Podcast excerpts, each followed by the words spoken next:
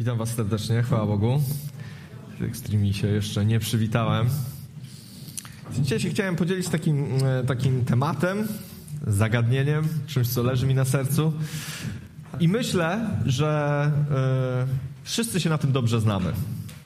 Wszyscy w jakimś mierze, mniejszej lub większej, jesteśmy ekspertami. Ekspertami to znaczy, że ludźmi, którzy naprawdę wiedzą, o czym będziemy rozmawiać. E, mamy doświadczenie, chlubne czy niechlubne, to się okaże. Wiecie, jako ludzie my, my jesteśmy różni. Mamy swoje różne przyzwyczajenia, różne, hmm, różne sposoby życia, różny styl życia, różnie się zachowujemy, różne rzeczy nas cieszą, ale pewne rzeczy wszyscy mamy bardzo wspólne. I to widać w przekroju całego społeczeństwa, całego kościoła, w naszych rodzinach, że, że człowiek, pewne rzeczy, każdy człowiek ma bardzo podobne. I dzisiaj chciałem mówić o takim temacie nieprzyjemnym. Bo dzisiaj chciałem mówić o hipokryzji. Ja wiem, że będziemy ekspertami nie dlatego, że sami jesteśmy, tylko oczywiście znamy kogoś, kto jest hipokrytą, obłudnikiem. Wiecie, to jest tak, że łatwo nam się to diagnozuje. I myślę, że stosunkowo często potrafimy zauważyć to w życiu innego człowieka. Wytknąć, powiedzieć, ho, ho, ale obłuda. Cóż za hipokryzja. Wiecie, żyjemy też w świecie, który... Ja mam takie wrażenie, może, może to w czym ja się obracam, ale że jest przepełniony hipokryzją i, i to nie jest tak, że to jest coś, co dzisiaj bardzo szokuje. Wiecie, jak oglądamy jakiekolwiek kanały informacyjne, słuchamy różnych ludzi, polityków, to mamy wrażenie, że hipokryzja to już jest coś, okej, okay, nawet nas to nie szokuje za bardzo. No, to taka jest polityka, mówimy. No tak, tak ten świat wygląda, no po prostu tak jest. Kiwamy nad, to, nad tym głowami, no, ale oczywiście to są politycy, to wiadomo. Może w jakimś innym świecie, w jakichś innych rzeczach też ta hipokryzja się pojawia i mówimy, no hipokryzja, no, no fatalne, złe, ale jakoś się z tym oswoiliśmy. Jakoś mam wrażenie, że to już nie jest tak szokujące jak kiedyś, gdzie prawdomówność i bycie człowiekiem, który to, co mówi i wyznaje, jest, jest dokładnie tym samym, to dzisiaj nie jest to szokujące, że ktoś taki nie jest. Mówimy, no wiadomo, każdy popełnia błędy, każdy może się pomylić. Czyli hipokryzja może troszeczkę tak... Encyklopedycznie na początek. Hipokryzja charakteryzuje się tym, że to jest taki, mm, taka niespójność między tym, co głosimy albo wyznajemy, a tym, co robimy. Niespójność. Nie, że całkowita, całkowite odwrócenie, nie, że całkowita zmiana, ale niespójność, że między tym, co mówimy i uważamy, jak być powinno, a tym, co robimy, jest pewna, pewna luka. E- Można też nazwać, że hipokryzja to jest pewnego rodzaju udawanie, jakaś dwulicowość, yy, zamierzona lub niezamierzona. I czasami taka podświadoma, ale jednak jest to pewnego rodzaju udawanie kogoś, kim nie jesteśmy. Robienie czegoś, co, co tak naprawdę nie wypływa z nas, naszego serca, ale mamy w tym jakąś korzyść, więc to robimy. Czy w ogóle, moim zdaniem, podstawową rzeczą, jeżeli chodzi o hipokryzję albo obłudę, bo to są jakby bardzo, to są synonimy, jest to, że naginamy pewne rzeczy i jesteśmy kimś, kim tak naprawdę nie chcielibyśmy być. Dlaczego? Dlatego, że odnosimy korzyść. Dlatego, że mamy realną korzyść z bycia hipokrytą albo obłudnikiem. I wiecie, ja nie chciałbym jakby wchodzić yy, tak jakby yy, pod względem jakby tego zjawiska, żeby to opisywać, ale, yy, ale widzimy o tym, że hipokryzja jest takim zjawiskiem, które występuje w każdym społeczeństwie. Jest cechą społeczeństwa. To się po prostu pojawia, gdzie po prostu indywidualny interes danego człowieka przeważa nad tym, co ważniejsze, nad jakimś społecznym albo zbiorowym, głównym, e, główną, nie wiem, zasadami moralnymi albo czymś innym. Indywidualna korzyść, indywidualny interes przeważa, dlatego trzeba grać na dwóch fortepianach. Trzeba z jednej strony udawać tak jak trzeba, a z drugiej strony jest indywidualny interes, który oczywiście chcemy zdobyć. To tak w skrócie. Jak myślicie, czy Biblia coś mówi o obłudzie i o hipokryzji? Coś tam mówi. Ja myślę, że większość yy, yy, sformułowań, które Jezus wypowiadał do faryzeuszy, saduceuszy i uczonych w piśmie, zaczyna się od słowa obłudnicy. A tego jest naprawdę dużo. Ja sobie nawet wczoraj wyszukałem to słowo. Jest go naprawdę bardzo dużo w Nowym Testamencie. Czyli Jezus, kiedy przyszedł na ziemię, to zauważcie, co go bardziej oburzało. Czy bardziej go oburzały prostytutki, grzesznicy, celnicy, trędowaci, nie wiem, jacyś inni ludzie odrzuceni? czy obłudnicy. Ja mam wrażenie, przynajmniej jak czytam Nowy Testament, że Jezusa naprawdę, nie wiem, czy można tak powiedzieć, ale tak mi się wydaje, biorąc pod uwagę ton, wykrzykniki, które się tam pojawiają i sposób jego mówienia, że go denerwowali obłudnicy, że to było coś, co było bardzo e, strasznego w oczach Jezusa, że jest to rzecz, która, którą trzeba piętnować, którą trzeba wypominać. A czy pierwszy Kościół był wolny od obłudy i od hipokryzji? Jak myślicie? Jezus odszedł już do nieba. Czy pierwszy Kościół był wolny od hipokryzji? Chciałem wam przeczytać za chwilę jedną historię, która jest świetnym dowodem na to, że nie był wolny. Czy my dzisiaj jesteśmy wolni od hipokryzji i od obłudy? Jest, ciągle jesteśmy na to narażeni. Ciągle jesteśmy na to narażeni, że bo ta ludzka nasza natura jest skłonna do obłudy i do hipokryzji, do z jednej strony wyznawania pięknych, szlachetnych ideałów, wspaniałych, ale z drugiej strony, żeby zdobyć coś, co dla nas jest cenne, potrafimy je naginać. Naginać i pojawia się niespójność w naszym życiu. Chciałem, żebyśmy przeczytali list do Galacjan. Drugi rozdział od jedenastego wersetu. Czytamy tam taką, taką historię, to opowiada apostoł Paweł. Gdy jednak Kefas, czyli Piotr, przybył do Antiochii, otwarcie mu się sprzeciwiłem, dlatego że zawinił. Otóż zanim pojawiły się osoby z otoczenia Jakuba, jadał razem z poganami. Po ich przybyciu natomiast zaczął ich unikać z obawy przed zwolennikami obrzezania. W tej dwulicowości dołączyli do niego również inni Żydzi. Nawet Barnaba dał się wciągnąć w ich obłudę. Mamy tu w akcji trzy osoby Nowego Testamentu, trzy bardzo istotne osoby Nowego Testamentu. Mamy Pawła, mamy Piotra i mamy Barnabę. Apostołów. Apostołów, ludzi, o których marzylibyśmy, żeby przynajmniej e, mieć chociaż w części takie życie w służbie jak oni. Gdzie jeździli, uzdrawiali, głosili Ewangelię, ludzie się nawracali, demony wychodziły z krzykiem, ale jednak człowiek pozostaje człowiekiem. I Piotr, Piotr zrobił coś bardzo dziwnego. Bardzo dziwnego. Wykazał się pewnego rodzaju obłudą. Piotr, który spotykał się z Jezusem.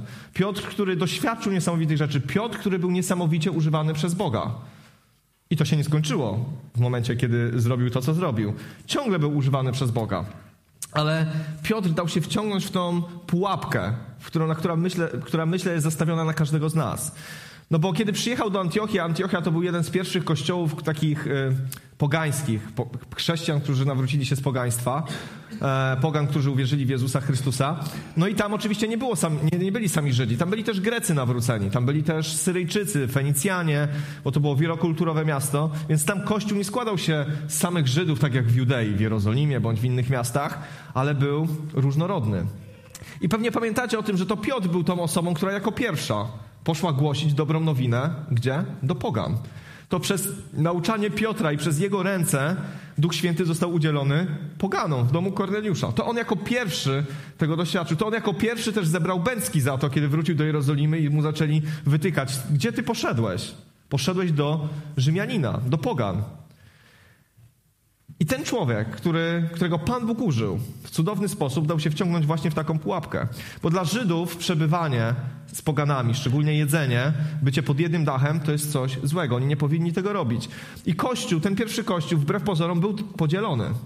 I czytamy o tym w Dziejach Apostolskich, że był podzielony na tych judeochrześcijan, którzy uważali, że jak ktoś uwierzy w Jezusa, to musi się obrzezać i przestrzegać zakonu.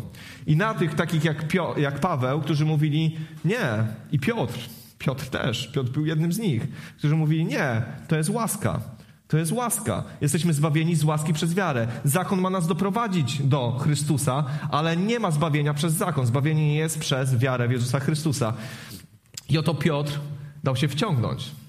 I jak popatrzymy na ten kontekst, pomyślimy sobie tak, no Piotr, przecież on miał taką pozycję, że mógł robić co chciał. Kto mógł mu podskoczyć? No kto mógł mieć pretensje do Piotra? Ten, który był najbliżej Jezusa. Ten, który na kartach Nowego Testamentu w Dziejach Apostolskich odegrał jedną z najważniejszych ról. Kto mógł mieć do niego pretensje? I on przychodzi do Antiochii i dopóki nie ma ludzi z Jerozolimy, to zachowuje się tak, jak wierzy. Je z poganami. Idzie z nimi na kolację, idzie z nimi na obiad, razem spożywają wieczerze, razem się spotykają, są razem wspólnie. I nie ma z tym żadnego problemu. I nie czytamy, żeby miał tu jakiś konflikt moralny, jakieś problemy, czy można, czy nie można. Nie, bo Pan Bóg mu objawił, że można. Kiedy to płótno trzy razy stępowało i Pan Bóg mówił, co Pan Bóg oczyścił, ty nie miej za skalane. Piotr zrozumiał, że nie ma w tym nic złego, że może to robić. I to robił. Ale kiedy przyszli z Jerozolimy ludzie od Jakuba, kiedy przyszli judeochrześcijanie, nie wiemy, w co oni tam do końca, jacy oni byli, ale Piotr pomyślał sobie, hmm, mogę mieć problemy. Bo tutaj jest napisane, że ze względu na nich przez... zaczął unikać tych ludzi, z którymi wcześniej przebywał. Ze względu na zwolenników obrzezania. Zaczął ich unikać. Stwierdził, że może odnieść, będzie miał, może mieć z tego problemy. Może mieć problemy dlatego, że nagle się okaże, że on tutaj z poganami zaczną zadawać pytania, niepotrzebne dyskusje, problemy, później wróci do Jerozolimy, znowu będzie musiał rozmawiać. I razem z nim wciąż, yy, wszedł w to Barnaba, który też był Żydem, co prawda rodem z, yy, z Krety, ale jednak był Żydem. I dał się w to wciągnąć. I apostoł Paweł, to jest ciekawe, apostoł Paweł nazywa tą rzecz po imieniu. Zachowali się obłudnie. Zachowali się obłudnie dlatego, że to, co wierzyli, nie było dla nich ważniejsze niż, niż opinia innych ludzi. Niż to, co powiedzą inni. Jaki to przyniesie efekt. Wierzyli w to, że poganie są taką samą częścią Kościoła jak Żydzi i już zasłona została rozdarta. Że z dwóch stało się jedno ciało. Że to się już wykonało. Że nie ma Żyda i Greka. Ale jednak, kiedy przyszli Żydzi i kiedy okazało się, że mogą być problemy, to Piotr się zawahał. Piotr się zawahał. Przypominam wam cały czas, o kim mówimy. O apostole Piotrze. A później czytamy tak. Gdy zauważyłem, że postępują niewłaściwie, wbrew prawdzie, dobrej nowiny powiedziałem do Kefasa wobec wszystkich. Jeśli ty, będąc Żydem, żyjesz również po pogańsku, a nie tylko po żydowsku, to dlaczego zmuszasz pogan do życia wyłącznie po żydowsku? Apostoł Paweł zareagował. Apostoł Paweł powiedział, a trudno, no tak się zachował, rozumiem, polityka. Nie, apostoł Paweł publicznie, przy wszystkich zgromadzonych powiedział tak. Dlaczego zachowujesz się wbrew prawdzie? Dlaczego nauczasz, że mamy żyć tak, a sam zaprzeczasz to swoimi uczynkami? Dlaczego, dlaczego takie rzeczy się dzieją wbrew prawdzie? Przecież, że hipokryzja największy problem ma z prawdą. Obłuda największy problem ma z prawdą, którą, bo prawda bywa czasami niewygodna. Powiem nawet, że jeżeli chodzi o nasze chrześcijaństwo, o nasze podążanie za Jezusem, prawda często bywa niewygodna. Ponosimy konsekwencje czasami tego, że wyznajemy pewną prawdę. To, że nasza wiara jest ulokowana w Chrystusie, w Słowie Bożym. Czasami ponosimy tego konsekwencje, bo nie wszyscy to zrozumieją. A już na pewno nie wszyscy będą to podziwiać. Wiecie, to, o czym tutaj jest napisane, ten konflikt między, yy, czy poganie mają się obrzezywać, czy nie, to był naprawdę bardzo palący konflikt wtedy w Kościele. Bardzo poważna sprawa. Bardzo kontrowersyjna, taka na ostrzu noża. To jest któryś raz, kiedy pojawiają się symptomy tego konfliktu w Kościele. On, on czasami był zażegnany, tak jak w czasie pierwszego soboru w Jerozolimie, ale on znowu się rozpalał w jakimś sensie. Co jakiś czas, nie wiemy, w którym to było momencie. Ale... Ale jedno jest pewne. Jeżeli chciał Piotr stanąć za tym, co mu zostało objawione przez Boga, to poniósłby konsekwencje. Jemu to zostało objawione przez Boga. Wiecie, tu jest przykład tego, że Piotr nie tylko jakby poszedł za tym, że ktoś go przekonał, ale to Pan Bóg mu powiedział, że tak powinniśmy się zachowywać. Ale jednak poprzez chęć osiągnięcia jakiejś swojej korzyści albo nieponoszenia konsekwencji zachował się obłudnie, dwulicowo. I to, że apostoł Paweł publicznie o tym mówi, jest dla mnie też zachętą, żeby się dzisiaj tym podzielić. Bo to jest problem. Bo dwulicowość i hipokryzja jest problemem. Wiecie, oczywiście nie jest to grzech tak widowiskowy, jak wiele innych, którymi bardziej się obruszamy. Na które mówimy, o nie, nie, tak być nie może. Bo hipokryzja jest takim grzechem, wiecie, jak ktoś jest dobrym hipokrytą, to nawet może się okazać, że nikt się nie dowie. Naprawdę najlepsi obłudnicy to są tacy, o których jeszcze nikt nie wie. I, i tego nie widać. I tego nie widać. To dopiero po jakimś czasie się pojawia. I kiedy Jezus y, przyszedł, to walczył z tym bardzo mocno, dlatego że Pan Bóg kocha szczerość. Pan Bóg przychodzi do człowieka i wiecie, cała dobra nowina, którą głosimy, Ewangelia, którą głosimy, polega na tym, że człowiek w szczerości przychodzi do Boga.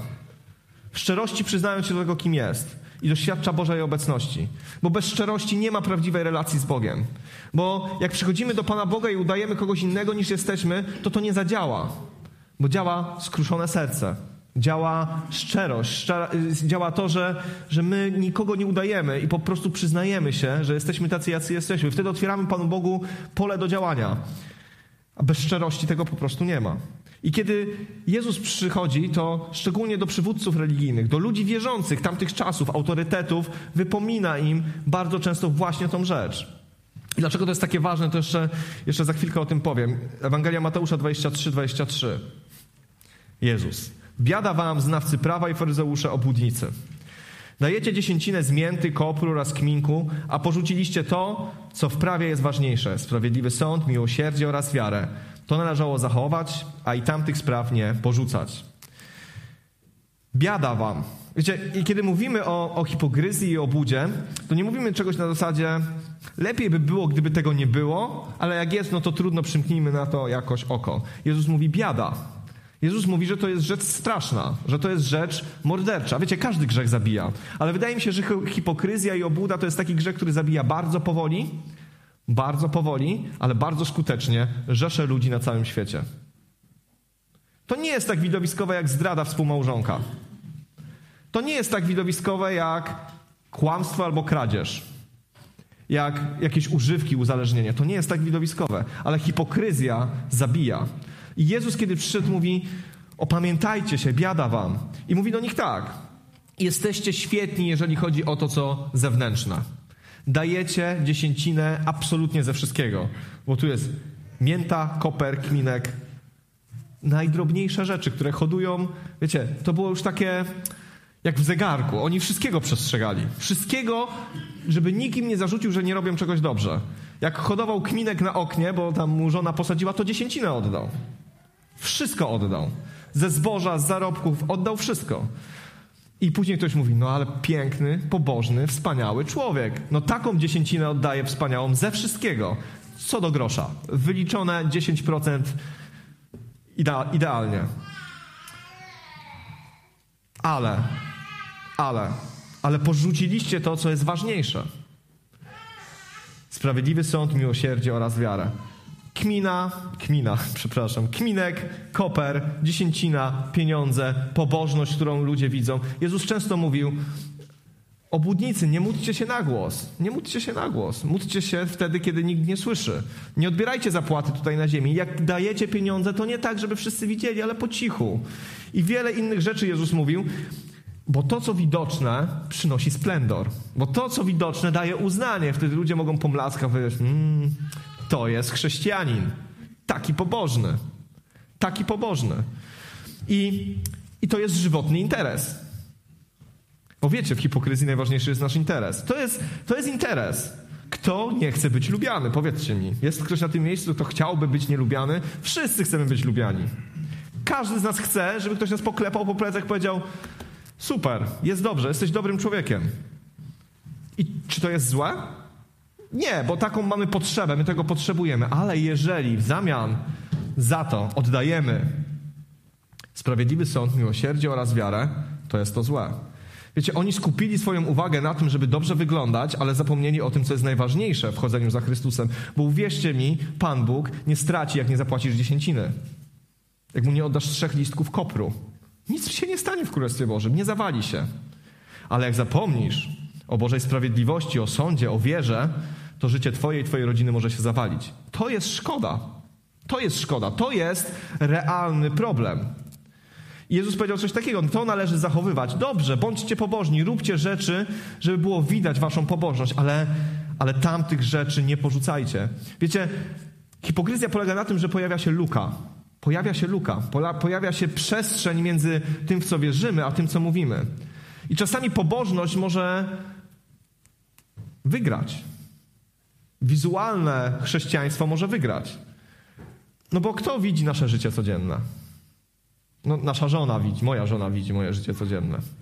I okej, okay, ja mogę być hipokrytą przed wami, ale ona wie. Ona wie, jaki jestem. Ale oczywiście mamy takich ludzi, którzy nas znają bardziej niż ktokolwiek inny, kto nas zweryfikuje. Ale, ale czasami może się tak wydarzyć w naszym życiu, że, że zmieniamy akcenty, że to, co wizualne, to, co widoczne, staje się dla nas ważniejsze niż to, co wewnętrzne. Jezus to piętnował. Jezus to piętnował.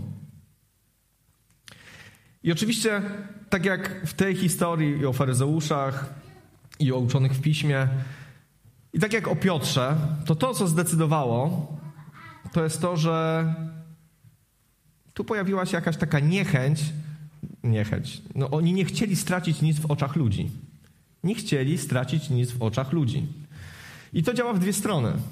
Bo czasami przez Boże zasady, poprzez miłosierdzie, wiarę, poprzez Bożą sprawiedliwość możemy stracić w oczach ludzi, którzy tego nie zrozumieją, którzy uznają, że jesteśmy naiwni, może trochę głupkowaci, może jacyś tacy niewspółcześni. Możemy stracić, ktoś może tak na nas popatrzeć i powiedzieć, że jacyś dziwni są. Ale możemy również, ale możemy również stracić, i tego się też wiele osób boi, wśród osób wierzących swoją pozycję. Wiecie, odwrotnie, bo wśród osób wierzących sprawiedliwość, wiara to jest coś, co imponuje. Ale nie zawsze, wtedy, kiedy nie ma bliskich relacji, tego się nie da sprawdzić. Jak nie ma bliskich relacji, to imponuje wizualna pobożność. Czy ktoś się głośno modli, czy cicho? Czy chodzi do kościoła, czy nie chodzi do kościoła? Chodźmy do kościoła, to jest bardzo ważne. Ale tego nie widać. Znaczy to, to jest to, co imponuje. Kiedy nie masz bliskich relacji z ludźmi w kościele, to ta obłuda będzie się objawiać w tym, że będziemy podkręcać wizualność. Bo i tak tej duchowości nikt nie sprawdzi. Ale Pan Bóg wie. Pan Bóg wie. Wiecie, Panu Bogu zależy na tym, żebyśmy... żebyśmy inwestowali w to, co niekoniecznie daje poklask, ale w to, co zmienia życie. Bo, bo dziesięcina jest ważna, czy tam w ogóle pobożność w różnym, różnego rodzaju, w różnych aspektach jest ważna, bo, bo tak się wyraża nasze chrześcijaństwo. Ale jeżeli nie inwestujemy w to, co daje życie tak naprawdę, to ta pobożność będzie pustą wydmuszką, niczym ciekawym, niczym inspirującym, niczym, co chwyta za serce. Będzie po prostu jakąś tam pobożnością, jakąś religią. To, to nie porywa. Ale Jezus chce, żebyśmy inwestowali w to, co daje prawdziwe życie. W to, co daje prawdziwe życie i żebyśmy przez to, że inwestujemy w to, co daje prawdziwe życie, dlatego nie byli hipokrytami, bo coś z nas wypływa. Bo to, co jest na zewnątrz, wypływa z tego, co Chrystus włożył w nas.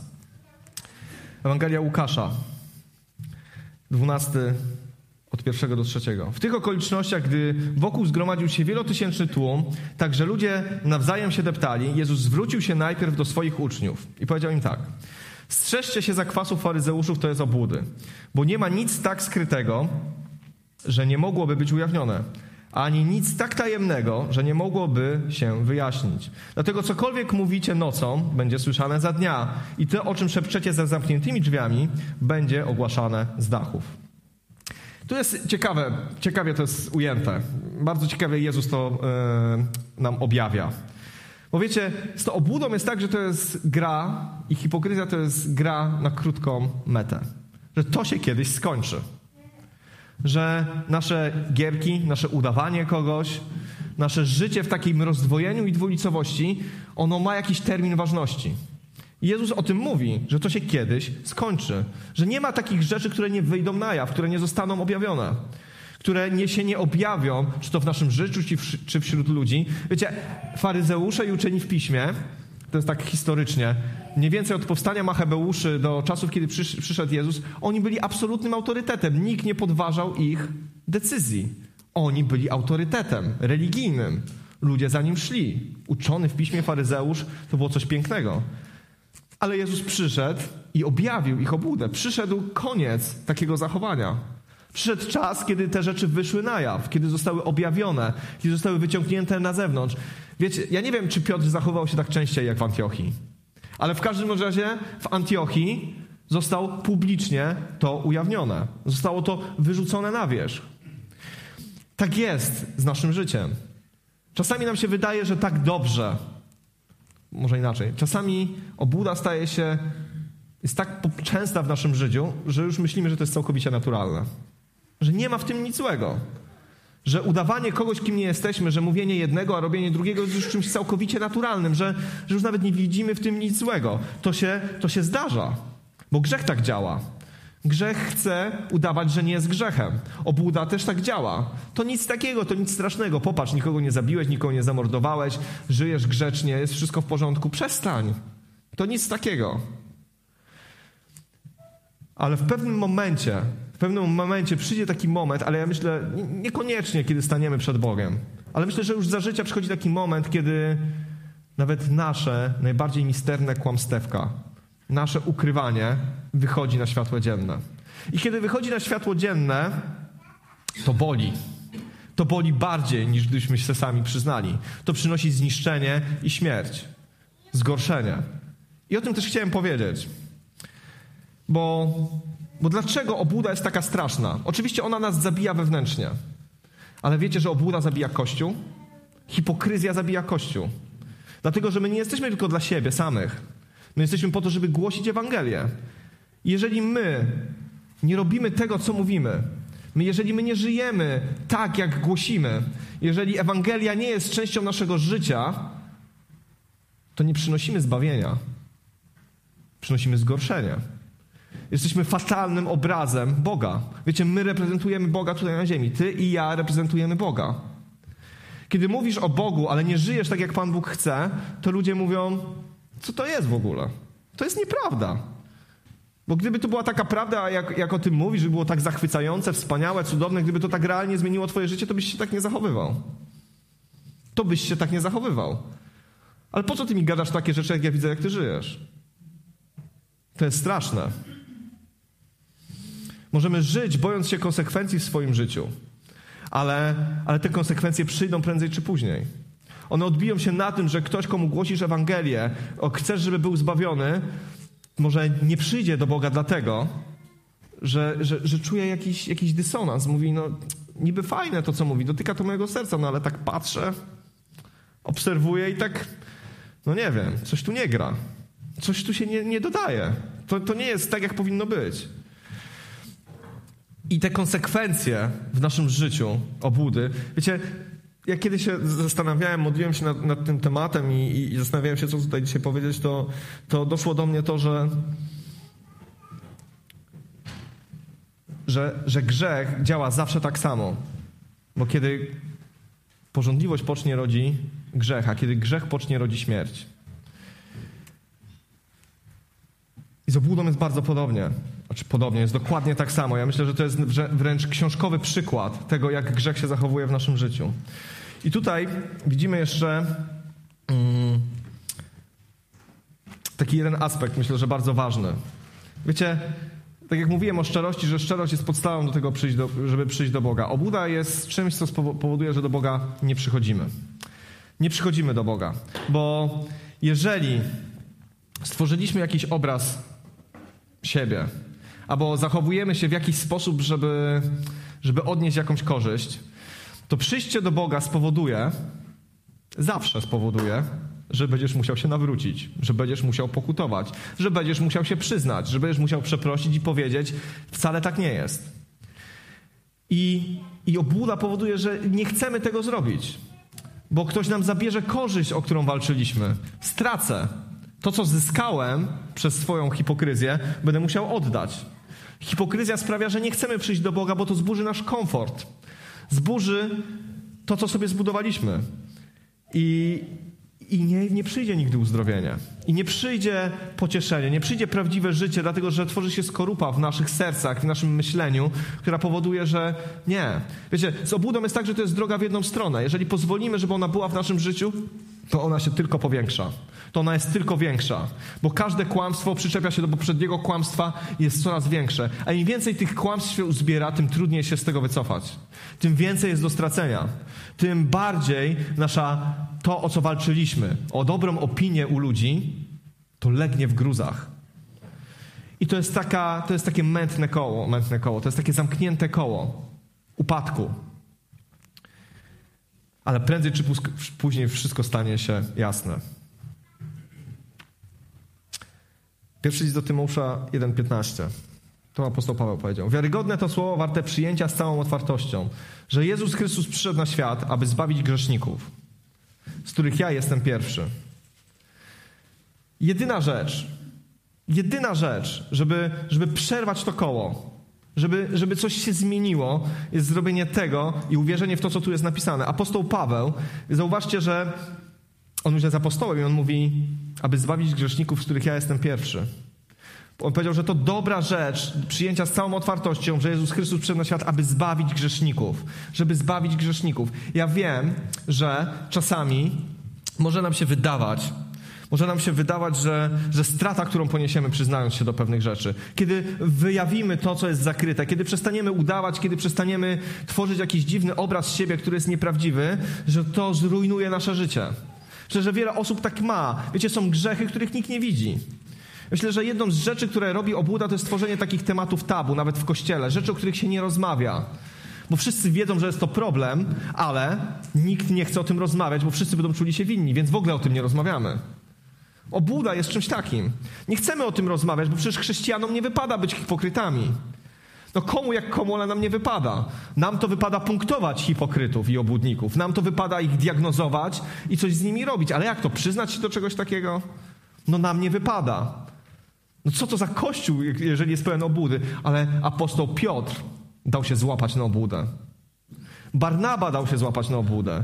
I nie bądźmy naiwni, że my nie damy się na to złapać. Że to nie jest nasz problem. Że to jest problem tych takich naprawdę zdegenerowanych chrześcijan, którzy tam po prostu siedzą i tam opowiadają jakieś dziwne rzeczy o ludziach i żyją innym życiem, w niedzielę przychodzą inni. Nie.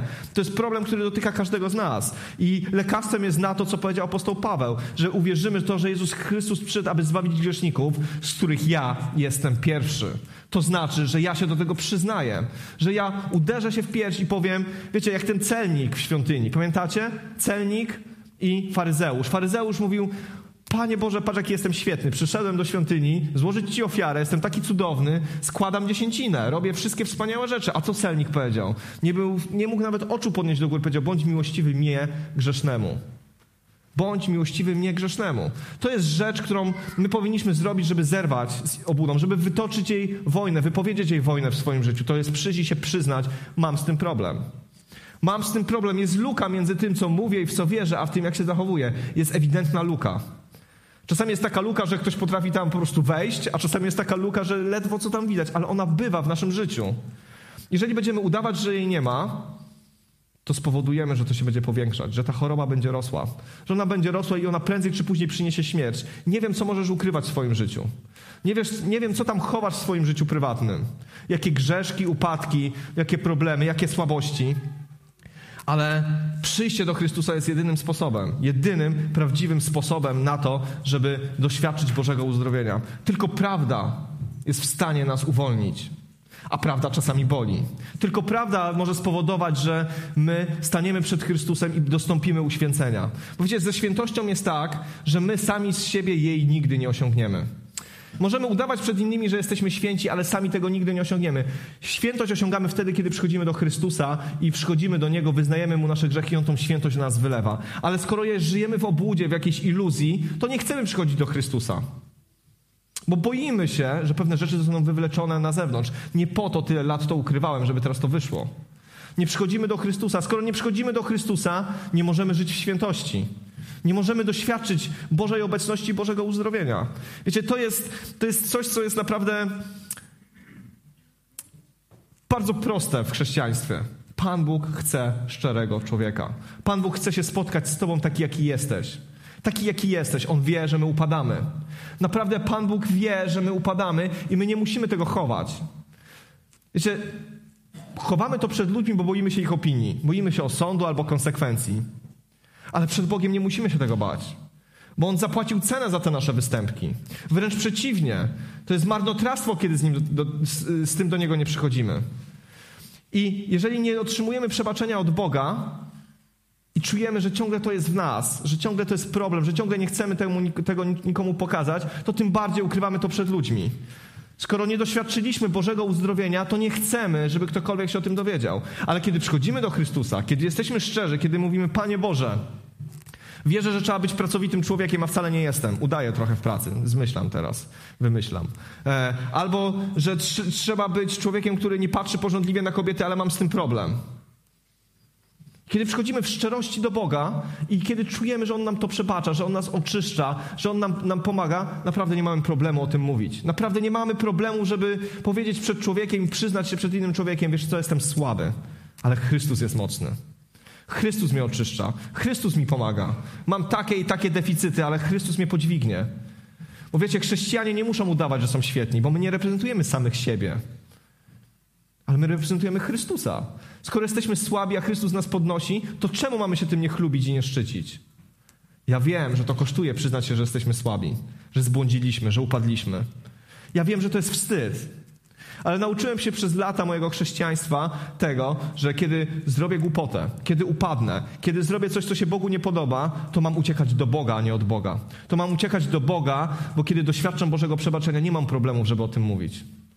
Nie mam problemów o tym mówić, że czasami się męczę i mam dosyć. Nie mam problemów powiedzieć o tym, że czasami czytam Biblię, przyznaję wam się do tego. Bywały takie momenty, że czytałem Biblię tylko po to, żeby się przygotować do kazania, bo byłem zmęczony. I po co udawać? Pan Bóg i tak wie. Ludzie? Ludzie szybko zapominają, szybko się bulwersują i szybko zapominają. Tacy jesteśmy. Przypatrzcie na siebie, kiedy wybucha jakiś skandal w kościele, jak długo się tym ekscytujecie? Przez chwilę. Do pierwszego swojego problemu. Do pierwszego problemu, który was spotka, który przeżywacie. Po, czasami prowadzimy swoje życie po to, żeby ludzie na nas dobrze patrzyli, a to nie ma żadnego znaczenia, bo każdy myśli o sobie. Bo każdy w swojej głowie kombinuje, co by tu zrobić, żeby ludzie o mnie dobrze patrzyli. I nawet jak ktoś zrobi coś złego, to tylko chwilę trwa ból, jakieś takie oburzenie na ten temat. Ale później wracamy do siebie. Słowo Boże mówi, nie bądźcie obłudnikami, bo to was zniszczy, zabije, bo to odrzuci was od Chrystusa. Nie będziecie chcieli do Niego przychodzić, bo grzech będzie powodował wstyd. Nie będziecie tego chcieli. Niektórzy przestają przychodzić do kościoła, bo się boją, że Pan Bóg wywlecze coś na zewnątrz. Ale kiedy przyjdziemy do Chrystusa i sami to wyrzucimy, przychodzi oczyszczenie, przychodzi odnowienie, przychodzi, przychodzi prawdziwe życie. I kiedy ktoś stanie na tym miejscu i powie, tak, Pan Bóg mnie uwolnił, to czy reszta będzie się na Niego gniewać? Mieliśmy taki przypadek w kościele, że ktoś przyszedł tutaj i powiedział, wiecie co, upadłem, miałem problem, ale Pan Bóg mnie podniósł, a wszyscy powiedzieli, wynocha, upadłeś. Nie, bijemy brawo, cieszymy się, mówimy alleluja, bo po to Jezus umarł na krzyżu, żeby przebaczać nam nasze grzechy. Ale obłuda chce wejść do naszych głów i powiedzieć, wiesz co, najważniejsze to jest tak, jak ludzie na ciebie patrzą, żeby ktoś przypadkiem nie pomyślał, że jesteś słaby, że nie dajesz rady, że, że upadłeś, przecież jesteś chrześcijaninem od iluś tam lat. Przecież służysz w kościele, śpiewasz, mówisz kazania, modlisz się, nie wiem, sługujesz, że jesteś na kościele ulicznym. Jak możesz się przyznać do czegoś takiego? Prawda boli. Ja wiem, że prawda boli, ale prawda uwalnia. Prawda uwalnia. I nie ma nic wspanialszego niż żyć w wolności. Jeszcze jeden fragment, który dla mnie jest bardzo ważny, który potraktowałem bardzo poważnie, kiedy zasta- zacząłem się zastanawiać nad hipokryzją. List do Efezjan, szósty rozdział, czternasty werset, to jest jedna... Fragment z, tej, z tego fragmentu o zbroi Bożej. Stańcie zatem z pasem prawdy na biodrach, w pancerzu sprawiedliwości na piersiach. Stańcie zatem z pasem prawdy na biodrach. Pas to jest coś... A, mamy paski. Kto ma pasek dzisiaj? Myślę, że większość z nas. Po co nosimy pasek? Po co nosimy pasek? Żeby nam spodnie nie spadały najczęściej. Po prostu. Rzymski legionista nosił pasek, dlatego że mu to wszystko spinało. Tą zbroję, tą kolczugę, którą miał pod spodem, tu mógł sobie też przywiązać miecz. To była bardzo ważna część ekwipunku. Pas, który to wszystko trzymał. Wiecie, bez prawdy, bez prawdy nasze życie jest takie, przepraszam za to porównanie, ale naprawdę mi się narzuciło. Jak masz za luźne spodnie i gdzieś pójdziesz, to musisz bardzo się pilnować, żeby spodnie ci nie spadły. Co jest największym upokorzeniem? Wyobrażacie? Jest jak w dzieciństwie sobie tak to wyobrażałem. Że mi spodnie spadną gdzieś w miejscu publicznym. Nie wiem, czy dlatego noszę pasek do dzisiaj. Ale, ale, ale jeżeli chodzi o te kwestie duchowe, pomyślcie o tym. Jeżeli nie ma prawdy w naszym życiu, jeżeli jest hipokryzja i dwulicowość, to chodzisz w takich spodniach bez paska. I w jakiejś sytuacji się zagapisz. I spodnie spadną. I będzie wstyd.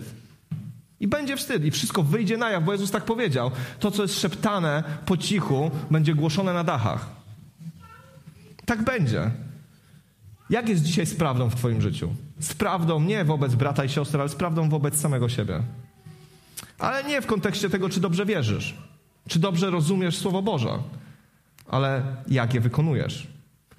Jak duża jest luka między tym, w co wierzysz, a w tym, jak żyjesz. I czy w ogóle jest ta luka? Bo jak nie ma luki, to chwała Bogu. To chwała Bogu. Możesz stać wyjść. Ale jeżeli jest luka, to, to co z tym zrobimy dzisiaj? Czy powiemy, no trudno, tak jak w polityce. No, mówią jedno, robią drugie, trudno. Ale wiecie, my nie rozmawiamy o polityce. My rozmawiamy o życiu wiecznym. My rozmawiamy o byciu z Chrystusem na wieki. My rozmawiamy dzisiaj o rzeczach duchowych, wspaniałych, wielkich, które niosą realną zmianę w twoim życiu albo śmierć do twojego życia. Co z tym dzisiaj zrobimy? Czy pozwolimy sobie na pielęgnowanie obłudy w naszym życiu? Czy pozwolisz sobie dzisiaj na, na dwulicowość? Ja wiem, że nie wszyscy jesteśmy wyrachowani. Ja wiem, że to nie jest tak, że, że, że, że knujemy, jacy będziemy jutro, żeby udawać kogoś. Wiem, że to nie z tego wynika. To wynika z tego, że jesteśmy rozdwojeni, bo tak bardzo byśmy chcieli osiągnąć korzyść i tak bardzo chcielibyśmy nie płacić ceny. Wiecie, apostoł Piotr chciał mieć ciasko i zjeść ciasko. Najpierw chciał być z poganami, a później chciał być z Żydami, a później, żeby było, że ze wszystkimi był. Ale to, że zaparł się tego, w co wierzył, co mu zostało objawione, to jest inna sprawa. Pan Bóg nam dzisiaj wiele objawia. Wiele nam daje wspaniałych, dobrych rzeczy. Będzie cena do zapłacenia. Ale czy nasze życie się rozjedzie? Że jest to życie chrześcijańskie, kościelne, w rozmowach z ludźmi wierzącymi? I jest to życie zawodowe, codzienne, inne. Inne. Bywają takie momenty i będą takie momenty w naszym życiu, kiedy jeżeli sami nie chcemy pewnych rzeczy wyjaśnić, Pan Bóg je wyjaśni. Pan Bóg je wyjaśni. Często myślimy, że z pewnym grzechem albo z pewnymi zachowaniami możemy długo lecieć. Przyjdzie tego koniec. Ja wiem, myślę, że wielu z nas miało takie doświadczenie, że lepiej załatwić to dzisiaj z Bogiem. Lepiej do Niego przyjść, w szczerości, bez udawania. Wiecie, myślę, że to jest cenne, żeby nawet powiedzieć, Panie Boże, pogubiłem się. Trochę jestem hipokrytą. Trochę wierzę, i, i, znaczy trochę wierzę, wierzę w pewne rzeczy, ale ja tak nie żyję. Myślicie, że Pan Bóg się na nas obrazi? Myślicie, że Pana Boga zdziwi hipokryzja człowieka? Piotr był hipokrytą i Barnaba. Faryzeusze uczeni w piśmie, arcykapłani, byli hipokrytami. Tylko oni nie pokutowali. Wierzę, że Piotr pokutował. Jest różnica. Wiecie, tak samo jak z Dawidem. My popełniamy błędy, my robimy różne rzeczy, które się Bogu nie podobają, ale możemy mieć postawę jak Saul, który udaje, że nic się nie stało i chce zachować twarz i mówi do Samuela, zostań jeszcze ze mną, żeby tylko lud mnie nie opuścił, a możemy zrobić jak Dawid, który powiedział, zgrzeszyłem. Zgrzeszyłem, przebacz mi. Bo kiedy usłyszał historię, pamiętacie pewnie tą historię o owieczce. Kiedy Natan przychodzi do Dawida, opowiada mu historię o owieczce, bo on zgrzeszył z, bat, z Batszebą. Przepraszam, już nie mam już teraz czasu, nie chcę tego przypominać. I co zrobił Dawid, jak usłyszał tą historię? Ten człowiek musi umrzeć. To jest skandal, że zabrał biednemu człowiekowi owieczkę, a tyle miał owieczek, a zabrał biednemu człowiekowi. Musi umrzeć. No cóż za hipokryzja. No przed chwilą zabrał żonę swojemu przyjacielowi, wojownikowi i go zabił jeszcze. A tutaj oburza się na owieczkę. Jezus często mówił do, do ludzi, że wyciągnijcie najpierw belkę ze swojego oka, później zajmiecie się źdźbłem wokół drugiego człowieka. Jest w naszej naturze. I nie, nie, nie, nie biczujmy się za to. Jest w naszej naturze skłonność do hipokryzji, do dwulicowości. Jak tylko popuścimy pasa prawdy, tylko popuścimy pasa prawdy, to od razu będzie się to pchało do naszego życia. Ale dzisiaj możemy ten pas prawdy mocno zawiązać. Możesz przyjść do Pana Boga. Żeby ten pas prawdy zawiązać, jest tylko jedna rzecz. Szczerość przed Bogiem. A może później szczerość przed ludźmi. Może masz coś do wyjaśnienia z ludźmi, wobec których taki byłeś. Ale jak mocno go zawiążemy, to to wszystko będzie się trzymać. Ta zbroja, ten miecz, to wszystko będzie na swoim miejscu. Bez prawdy wszystko się rozjeżdża. I prędzej czy później będzie widowiskowy upadek, a tego nie chcemy. Pan Bóg jest miłosierny, jest dobry. Dzisiaj jest czas łaski, dzisiaj jest dzień zbawienia, dzisiaj możesz do Niego przyjść. To mnie zachwyca, że nawet kiedy ja czytam w Biblii coś, co mnie diagnozuje, coś, co mnie prześwietla i mówi, Dawid, popatrz, jaki jesteś, to ja żyję nadzieją, bo ja wiem, że jest łaska. Ja wiem, że ja mogę przyjść do Chrystusa, który mnie kocha. Umarł za mnie na krzyżu po to, żebym mógł pokutować z takich rzeczy i żebym mógł żyć innym życiem. Żebyśmy byli tacy, jak mówimy, bo my jesteśmy reprezentantami Bożego Królestwa na tej ziemi. Nie ma większej mocy niż chrześcijanin, który żyje Słowem Bożym i Ewangelią, który jest, którym nie ma luki, który nie jest hipokrytą, który jest taki, jak wierzy. To przynosi życie. Ja wierzę, że to jest sukces każdego przebudzenia i każdego miejsca, gdzie Królestwo Boże się rozrasta, kiedy odrzucamy obłudę i kiedy nawet nieidealni przychodzimy do Chrystusa. Wiecie, ludzie też są nieidealni. Nie szokuje ich to, że ktoś jest nieidealny. Bo piękne jest to, kiedy grzesznik przychodzi, jest nieidealny, nie, nie nieperfekcyjny, ale Pan Bóg go zmienia na swoją chwałę. To jest sedno Bożego Królestwa. To się może wydarzyć w twoim i w moim życiu. Kiedy przyjdziesz teraz nieidealny, swoimi upadkami, grzechami, to co tam chowasz pod, pod łóżkiem, kiedy przyjdziemy do Niego, to objawi się Boża chwała, bo On to zmieni, bo On to wybaczy, bo On to podniesie, bo On to uzdrowi. Bo kiedy wyznajemy swoje grzechy, wpuszczamy światło do naszego życia. Kiedy coś wyciągamy spod kołdry, wyciąg... dajemy Panu Bogu możliwość działania w naszym życiu. Kiedy decydujemy się, że Panie Boże, nie chcę być więcej obłudnikiem, wpuszczamy Go do naszego życia i dajemy Mu prawo do, nas... do zmiany nas samych. Sami tego nie zmienimy, ale nie jesteśmy sami. Dzisiaj wspominaliśmy to, co Jezus zrobił dla nas na krzyżu. Że wierzymy w to. Ja w to wierzę. Ja wierzę w to, że to Pan Bóg mnie uświęca i zmienia. Ja muszę zrobić krok.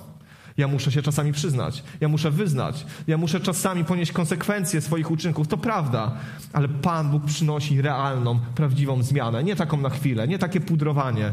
Nie jak w siedemnastym wieku Francuzi, którzy byli cali piękni, umalowani, ale złotymi młoteczkami zabijali pchły. Wiecie, bo hipokryzja doprowadza do takiego stanu, że dbasz niby o higienę, ale tak naprawdę w ogóle nie dbasz o higienę.